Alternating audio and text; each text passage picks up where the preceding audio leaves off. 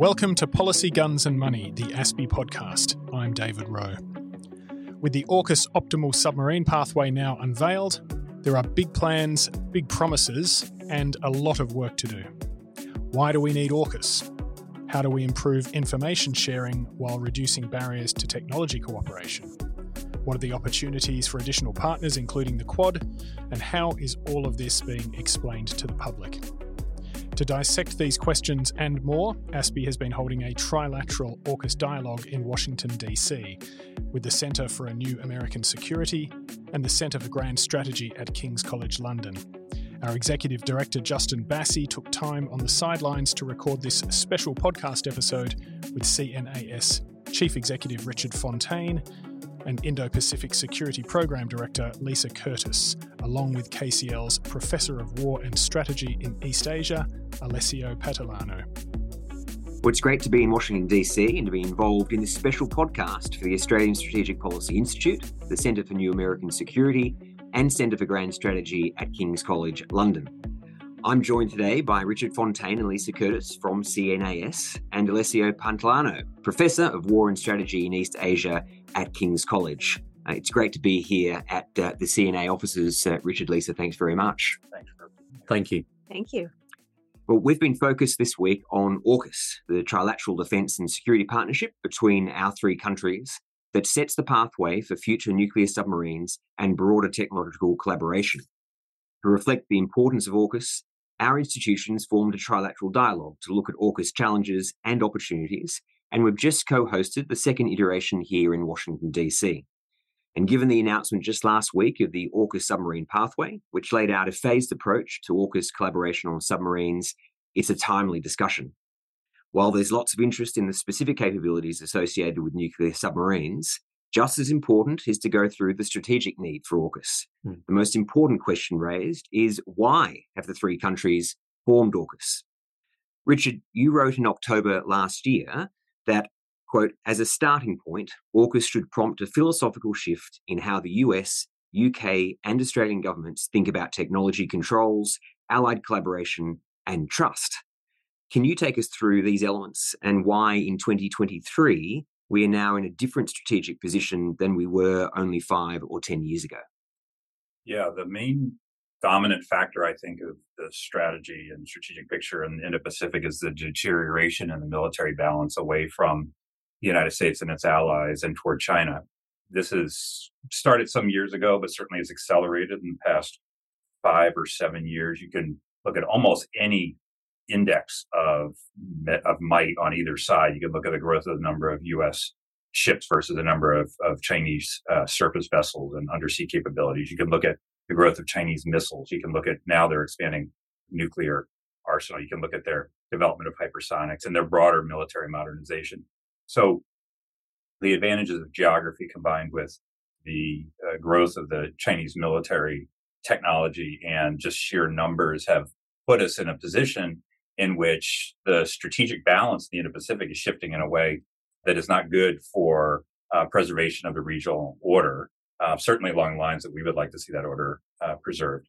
And so, of course, the question is, what do you do about it?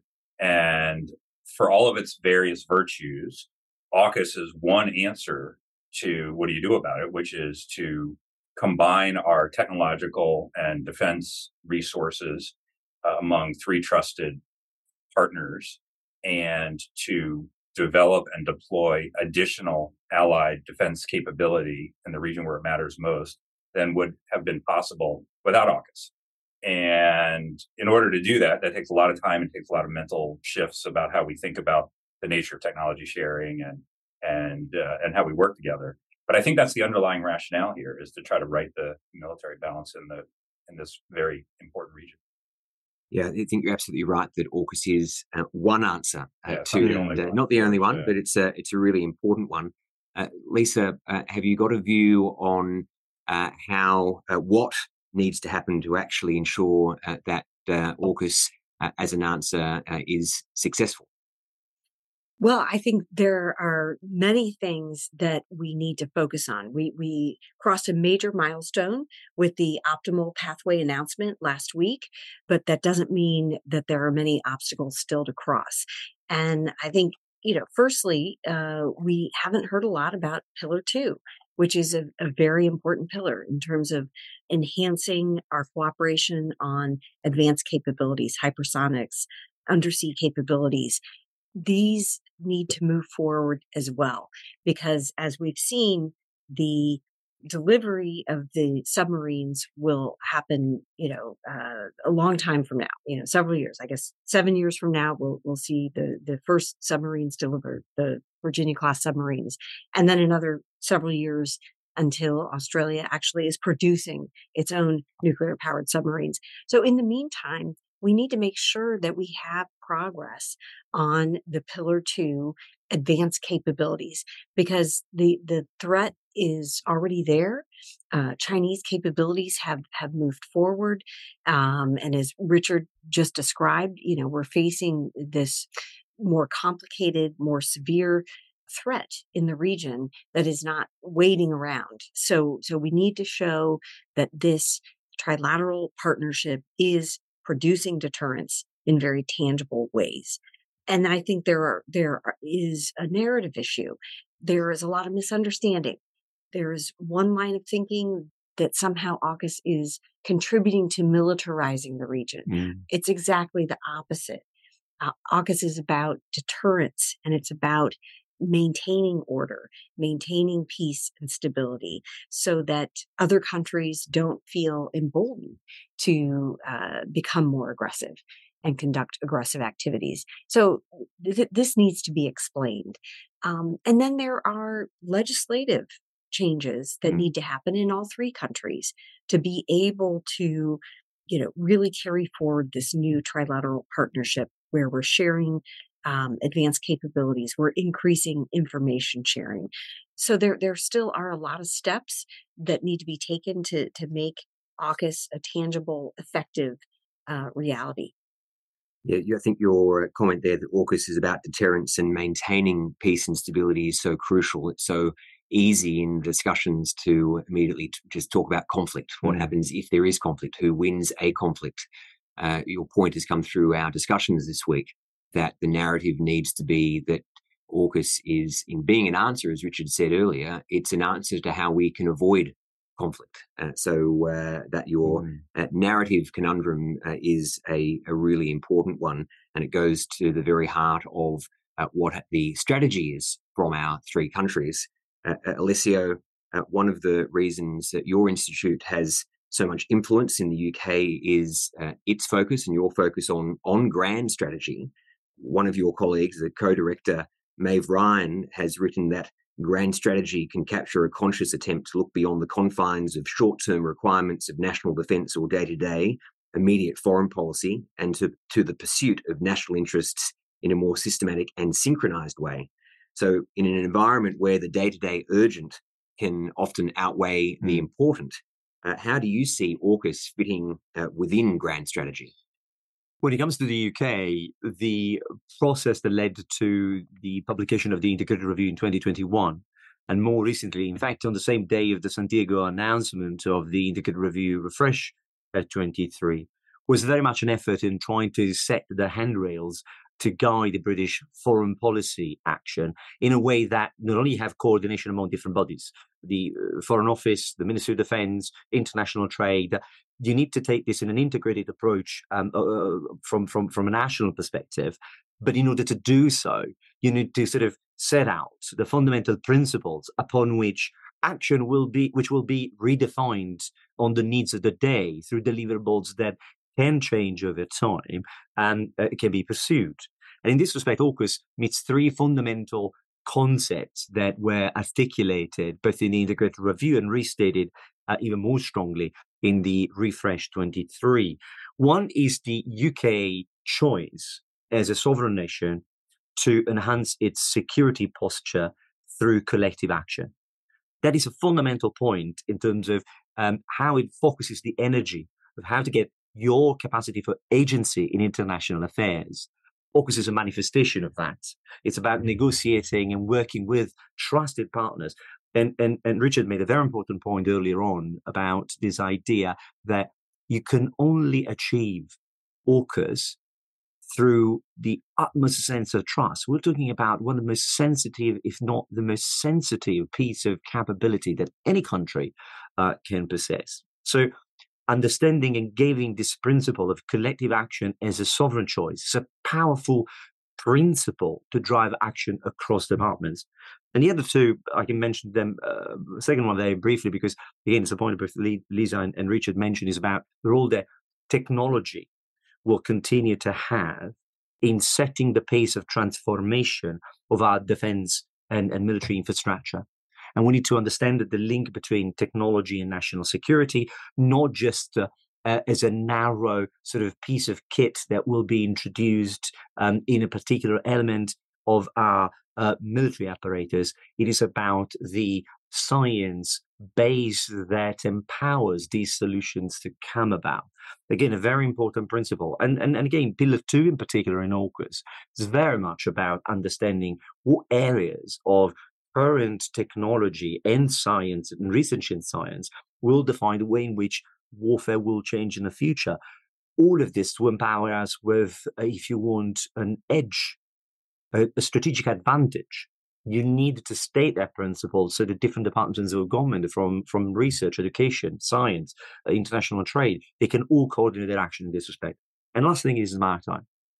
For me the most fundamental point that the the integrated review brought about was a fundamental shift in the way in which the uk understands its role as a security stakeholder in Europe and internationally, and contributing to the stability of the international maritime order, whether it is the North Atlantic, the Eastern Mediterranean, or indeed the South China Sea and the East China Sea, these all go together. 90% of our goods by value and volume travel at sea the 97 to 98% of the data that makes us an, an advanced economy uh, rest on underwater sea cables. These principles are not just about the Euro-Atlantic, they are about the stability that the maritime order brings internationally and then filters down specifically to the UK.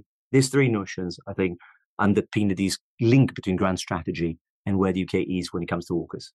That's very good. And definitely from an Australian perspective, one of the benefits of AUKUS uh, is that for many, uh, it cements the US into the Indo Pacific uh, for uh, uh, generations to come, no matter the priorities in, in Europe and, and the Middle East. Uh, Alessio is to stick with, you for the moment. is AUKUS also recognition, as you're saying, from the UK that the security so important to the UK um, through the transatlantic is absolutely impacted by security and stability in the Indo Pacific? I think the events of the last year in particular, and oddly enough, the war in Ukraine, contributed to cement the idea. And of course, there are still some measure of disagreement um, uh, in, in the political landscape. But I think there is overall an overarching agreement that the convergence between Russia and China at the strategic level, the fact that the polar regions and the Arctic inevitably link the uh, sort of Northeast Asian sector to the North Atlantic, and indeed China's influence as part of that conversation with Russia in places like the Middle East, the part of the Western Indian Ocean, relationship with India, all of this cannot be entirely disentangled. They're all part of a bigger picture. And so in an age of contested geopolitical uh, attempts at uh, fundamentally upend international order as we know it, led by the United States and the system that delivered the United States and its allies stability and prosperity for the last seven years, 70 years, you cannot possibly have an argument in which you say, well, the Euro-Atlantic is the only thing that matters. That conversation is over. And, and it's, it's, it's incredibly interesting how the convergence between Russia and China unfolding from the war in Ukraine made it much more glaring the necessity not only to acknowledge that the Euro-Atlantic and the Indo-Pacific are uh, interrelated with each other, but in doing so, it liberated energy to focus on okay, so what would be our best way to contribute? Um, bearing in mind that the Euro-Atlantic space is our priority, is the backyard, is, is is is home. You can't change that. You can't move the British Isles somewhere else. So that's that's that's a given but it liberated energy to have the conversation. Okay, that being true, what is the contribution that we can make in that conversation with our partners in order to provide yeah. meaningful uh, role elsewhere? Yeah, and you talk about the trust uh, among partners being so important and uh, some things changing over time. Part of the reason that we often don't see stra- uh, long term strategy can be partisanship uh, across our countries. With AUKUS, uh, there may be a great opportunity. Clearly, we have bipartisanship across the three governments and systems right now. Uh, a question for all of you uh, is whether there's confidence that one of the strengths of the partnership is that it is now baked into the system and will stand the test of time regardless of changes to our respective governments or fluctuations in our economic situations. Uh, the US and UK have uh, elections coming up next year or so. Uh, Richard, to you first, can Australia and the UK have confidence that AUKUS uh, will withstand political change? You count on the United States. Um, that's a question we get a lot in various forms, which I know was not exactly your question, but there's a, a little bit of an echo in that. Um, mm. You know, there's a bit of an uncertainty premium when it comes to American politics, as you may have observed in the last uh, few years. We don't know exactly where things are going to go. Um, but I would say that if anything generates a consensus across Republicans and Democrats and administrations in Congress and everything else, it's the notion that we are in um, a highly competitive relationship with China over the long run, that the rise of Chinese power is a major challenge for U.S. national security, probably the foremost challenge, and that uh, we need to take steps uh, quickly with our allies and partners in order to improve uh, our position. And you could hardly have a better description, at least of, from the American perspective, of the rationale for AUKUS. And so I don't think that those things are going to fall away despite our inevitable dysfunction when it comes to politics and bureaucracy and budgets and elections and, and everything else. I think uh, if you can count on anything, it's probably something exactly like this. Yeah, well, I, look, I am uh, someone who very much does think that uh, we can count on on the US in part because of the uh, system strengths. Uh, no matter what political changes happen, and it's uh, it would be a little bit hypocritical of I think Australia or Alessio um, uh, Brits over the last few years, given how many prime ministers mm. uh, both our countries uh, have uh, have had. Lisa, do, do, you agree with Richard? I do. I think that uh, the threat from China, you know, from a rising China, the increased competition, this is recognized on both sides of the aisle, Republicans and Democrats alike. Um, so I think making the case that you know Australia's a close ally, it makes sense for them to have the capabilities they need to contribute to deterrence. I think that's a pretty easy case to make across the board. Mm. I think where we have seen some pushback is over what's happening with the U.S.'s own defense industrial base and whether, uh, you know, it makes sense when we're having trouble producing nuclear powered subs at a rate that we would like to see for our own usage. You know, does this make sense? So I think the answer to that is to um, see that the U.S. Uh, benefits by having our closest allies also have robust defense industrial bases. You know, we've been saying for a long time that the U.S. Um, needs the support of its allies. Uh, we cannot face down uh, the threats that we're seeing uh, by ourselves. We need to have the combined efforts and capabilities of our closest allies. So this idea that um, you know Australia is also investing in the U.S. defense industrial base this is very important. Um, the U.S. will be you know um, assisting with technology that when we contribute to helping our allies improve their defense capabilities we also see improvements to our own defense industrial base. And I think a case in point is what we're seeing in Ukraine. You know, the nobody could imagine how many munitions we're going through. Mm. And we need other countries to also be producing these important uh, munitions that are that are being used. So I think you know you can make the case. Uh, may not be as easy as just saying you know we have the China threat, but it's it's it's deeper than that. It's yeah. yes, mm. we also need to see our allies have strong defense industrial mm-hmm. bases mm and producing uh, these sophisticated technologies, um, and that that will help both of our countries in contributing to deterrence and uh, reducing the chances of you know a major conflict. Yeah, it's um, I think a really important point, uh, Lisa, in terms of uh, what the US ha- uh, has put into supporting Ukraine from a mm. resourcing mm perspective has been uh, significant, phenomenal. Uh, the answer, though, is not to go get into, in my view, a debate as to whether the US should do uh, less. It's how uh, do we uh, make sure allies and partners of the US uh, do uh, do more. Richard, you you wanted yeah. to make a point on Russia. Well, I was just going to say, if AUKUS fails in all or part, it's very likely not to be not because someone opposes it, but because it was too hard. Because some aspect of this turned out to be too hard, mm. and this is where the the political will aspect of this really comes into play. But it's very expensive. Uh, it requires all kinds of changes to law, policy, regulation, uh, the way we uh, deal with each other as a matter of uh, culture mm. and trust and so forth. And of course, the greatest change is going to be on the Australian side, uh, developing you know a full blown capability to manage uh, nuclear power for the purposes of these subs and things like that. That's a lot. That's mm. a, that's a lot to do in one big initiative. So um, I think that's where any potential danger are. Not that someone will come out and say, "Oh, this is a terrible idea. I want to try to stop." Um, just building on Richard's points, I think you know, if I ask a question, is AUKUS ambitious? Of course it is. Is it risky? Incredibly so. But that's precisely why I think um, it faces, it presents questions to political leadership, particularly in countries like the UK and Australia, which will force a certain strong position in the matter. You see, what is happening in the moment, and, and going back to a point that Lisa raised about Ukraine, Ukraine tells us also something else. You can be a um, medium-sized country like the UK and take a leadership role in Euro in tackling what has been the single most significant crisis of the last 70 years.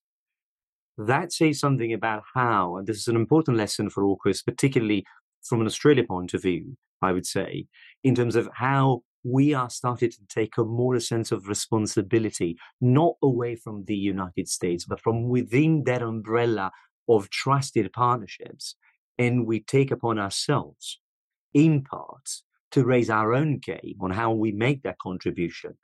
Now, what's the so that's that's that's incredibly challenging if you want, but at the same time, I think it will push political elites, regardless of the color of the party they belong to, to continue to maintain that kind of strength because it rewards domestic politics to have leaders who have a clear position on the subject.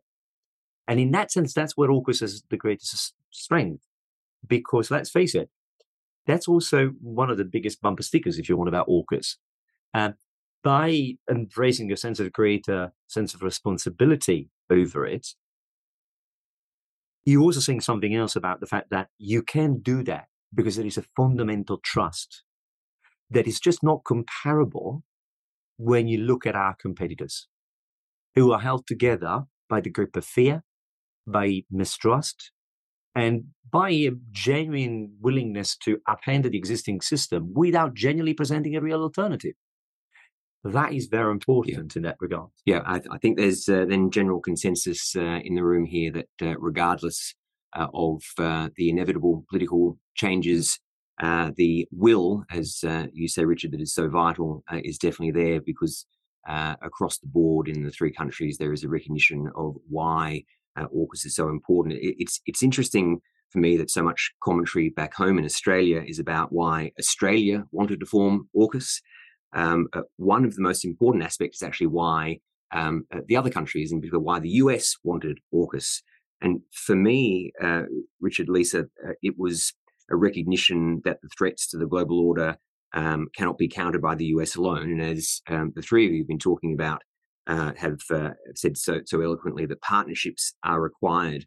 Uh, what a committed Australia and UK gives is not just a capability boost, but a, a narrative corrective as well.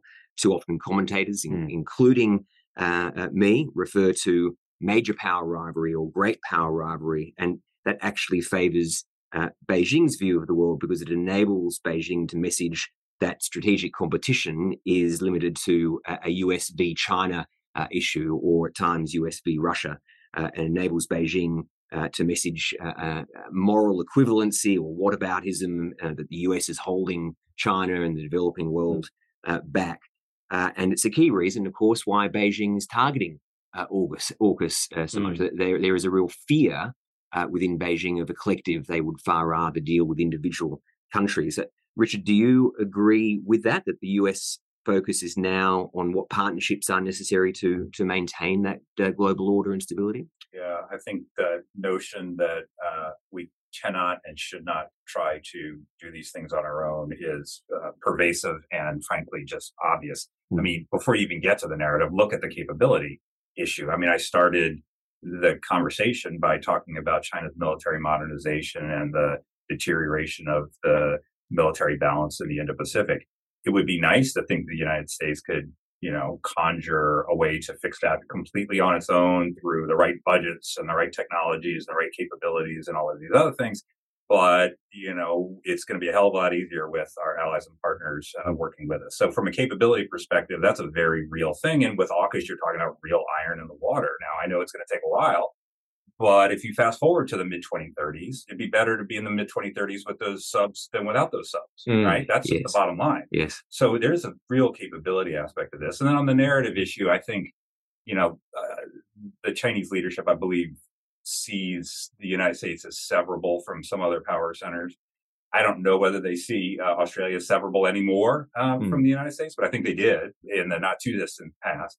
I, they certainly have thought this of, of Europe and, and, probably have of, of, the UK. And I think what AUKUS demonstrates is uh, a united front of countries working together, not just in opposition to China, because ultimately this is about uh, maintaining the regional order in a way that lets all of our countries flourish, including China, but that we are committed to this and we're going to work in combination to deal with threats to that order if I may, just a, a quick uh, point here. Um, in practical terms, let's assume that by 2028, you have an Astute class submarine with on board Australians, British, and American sailors. That presents three times the problem to Beijing than if you only have an American uh, submarine with American sailors on it. If you have an Australian sub with Australian sailors on it. That's a proof of concept for the UK.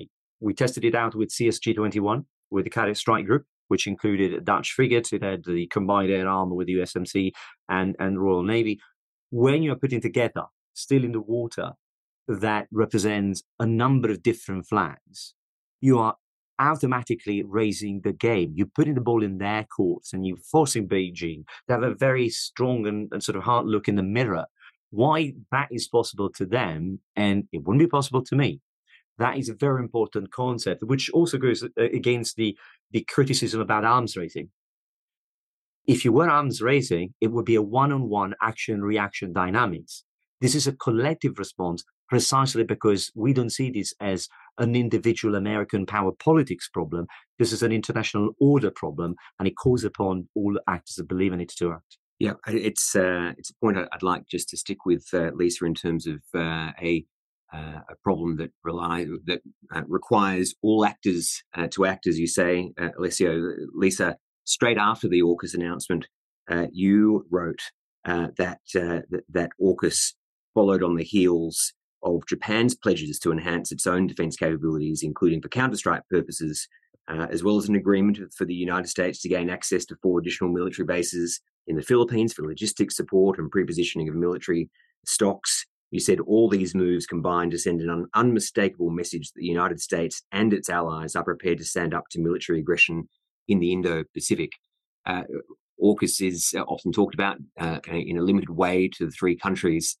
Can you talk us through how important it will be for AUKUS to have long term success, particularly around Pillar 2, the advanced capabilities, to mm. bring in other partners, uh, including uh, our Quad partners, uh, India and Japan and others? Yeah, I think you could think of AUKUS as the most important element to this concept of integrated deterrence that we have heard so much about from you know, the president, the national security advisor, the, the secretary of defense. This, uh, I like to refer to it as networked deterrence. Uh, this idea that yes, the U.S. has uh, relationships with its allies and partners, uh, but it's also important that they have relationships and cooperation together. And, you know, here I'm thinking about all the progress that's been made in the Australia India relationship of late. We've, we've heard a lot about increased cooperation between India and Japan as well. So I think, you know, it's really important. You have, you know, sort of AUKUS as you know, the, the, pinnacle of that idea of integrated deterrence or networked deterrence, whatever you want to call it. Um, and it's not that on the pillar one, obviously the U.S. is not considering sharing this sensitive uh, technology, nuclear powered submarines um, to other allies. But as you say, are there opportunities with the pillar two uh, of AUKUS to bring in other countries uh, when it comes to uh, cooperation on advanced technologies. And we've already got to start with that with the Quad. The Quad, of course, made up of uh, US, Australia, India, and Japan. And one of the most important working groups of the Quad is the working group on critical and emerging technologies. Mm. So it, it makes sense to think about how India and Japan will come into these discussions on advanced capabilities. It may not be every single capability that we're discussing with Australia and the UK, but uh, are there some areas that would facilitate a broader discussion of cooperation? And so I think we have to see, you know, the different pieces of the chessboard and what they are all doing together. And of course, uh, you mentioned in that quote also what the U.S. has accomplished with the Philippines yeah. in the last few months. And the U.S. will now have access to more military sites in that country for logistics, for military stockpiling. So I think we, we have to see AUKUS as, you know, maybe the umbrella or the mo- most important aspect of this idea of network deterrence. But it's also important that we've seen the movement with uh, other countries in the region as well. Yeah, no, absolutely right. And I think this week's meeting between the leaders of Japan and India really important. Uh, just uh, a week or so ago, uh, really significant meetings between the uh, Prime Minister of Australia uh, and Prime mm. Minister Modi, uh, and often when it is those countries that are within the Quad or within other groupings that are so close to the US, but uh, dealing separately in those situations from the US is actually even more powerful because it's not can't be seen as well that's just a, a grouping there with the US. So uh, this recent meeting between uh, Tokyo and, and, Delhi was vitally important. Uh, I, I want to um, uh, end with uh, a couple of rapid fire questions around for each of you. a challenge and or an opportunity around AUKUS, but one final question uh, allow uh, Alessio and Lisa to uh, to think about that while I ask Richard about something that he's um, said um, that he thinks is a, um, a broader issue around AUKUS. Uh, Richard, you you wrote this: uh, the intelligence relationship uh, among the three, uh, so Australia, US, uh, and UK, is extraordinarily intimate, with governments sharing information of the greatest sensitivity. You said the same is not true of defence technology sharing, which is subject to a thicket of policies, regulations, laws, and international regimes that control the exchange of information, even among the closest allies.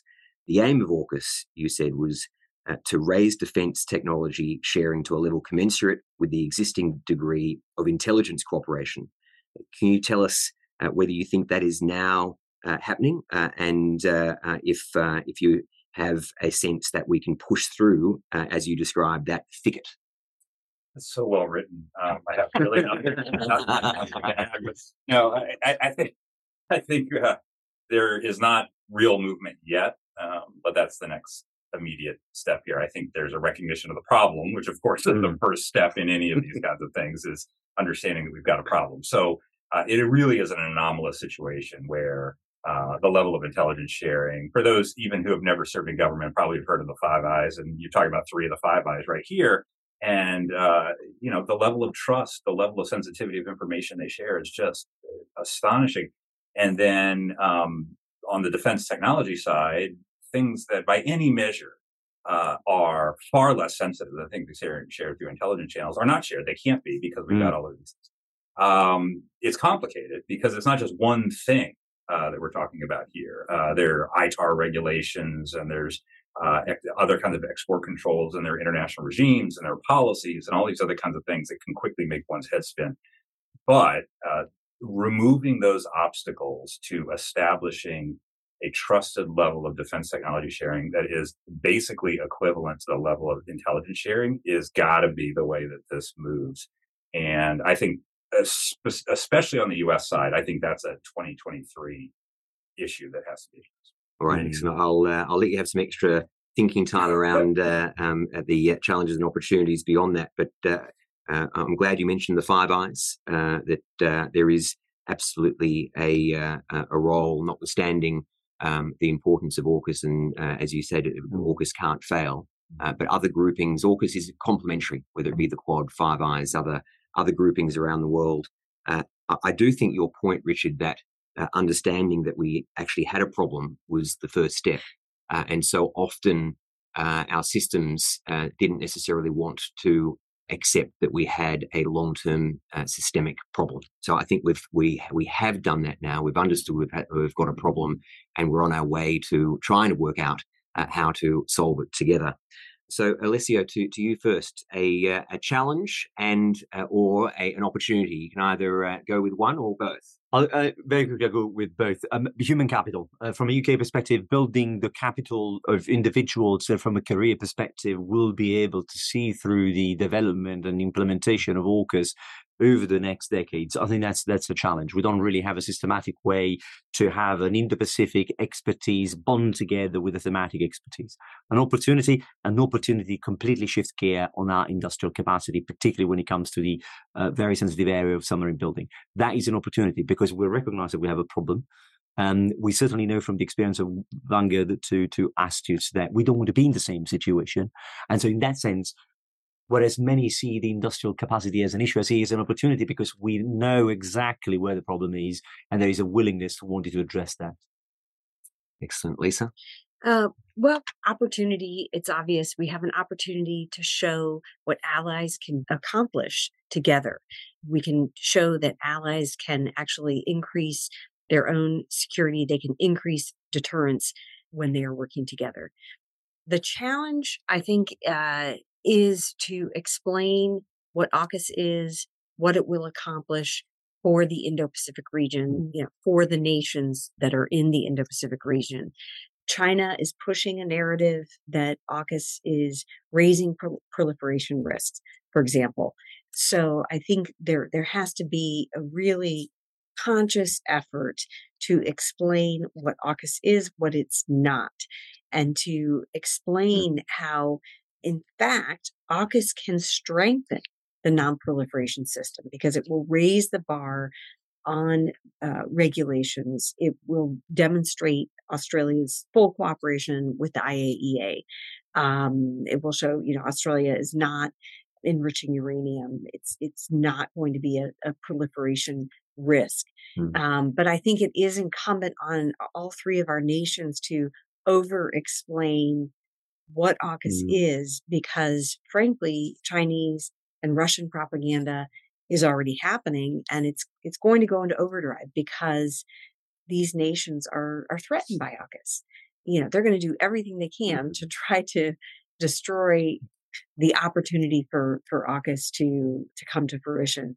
So I think th- this is one of the biggest risks that we face is explaining why AUKUS is stabilizing why it's providing security, why it's not a proliferation risk. And in fact, in the long run, it will preserve stability, the rules based order, and reduce the risk of nuclear proliferation.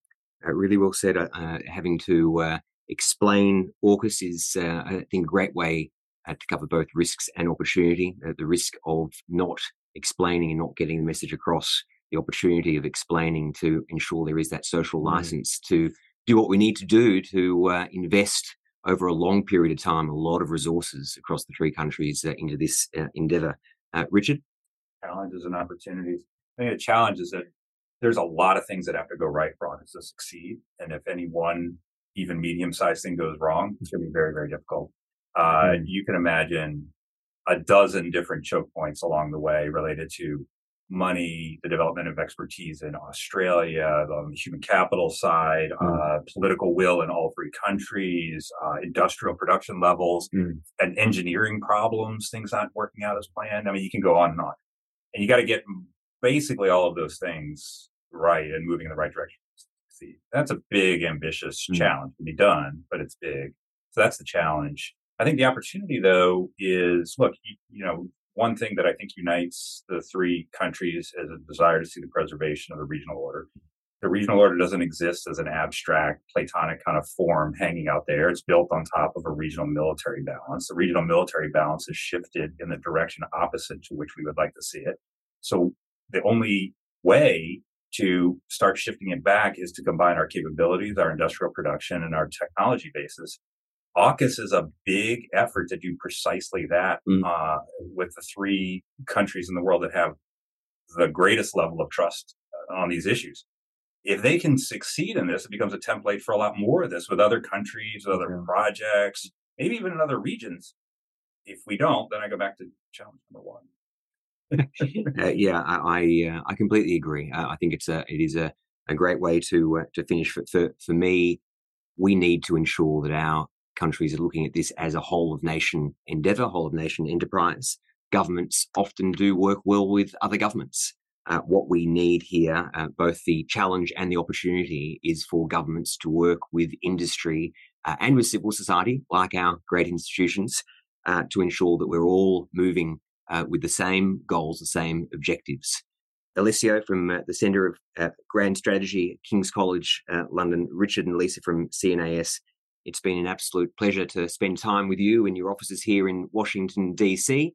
Richard is uh, um, just picking up a, a paper aeroplane that uh, Alessio has been able to uh, uh create. Personally, as a commentary on the interest or lack thereof you have in our comments, that I think making a paper airplane while we were talking. But anyway, I, I, think it's, I, it's uh, uh, Alessio's point is that we're dealing with more than just submarines exactly. here. I it, it, you know, you see, it, this is the Global Combat Air Program. So sorry, I, needed to balance this off. But that's for the next podcast. That's for the next podcast. Stay tuned. Stay tuned for part two. Uh, thanks very much, all. Thank you. Thank you. Thank you. Thanks for listening. We'll be back next week with more policy, guns, and money.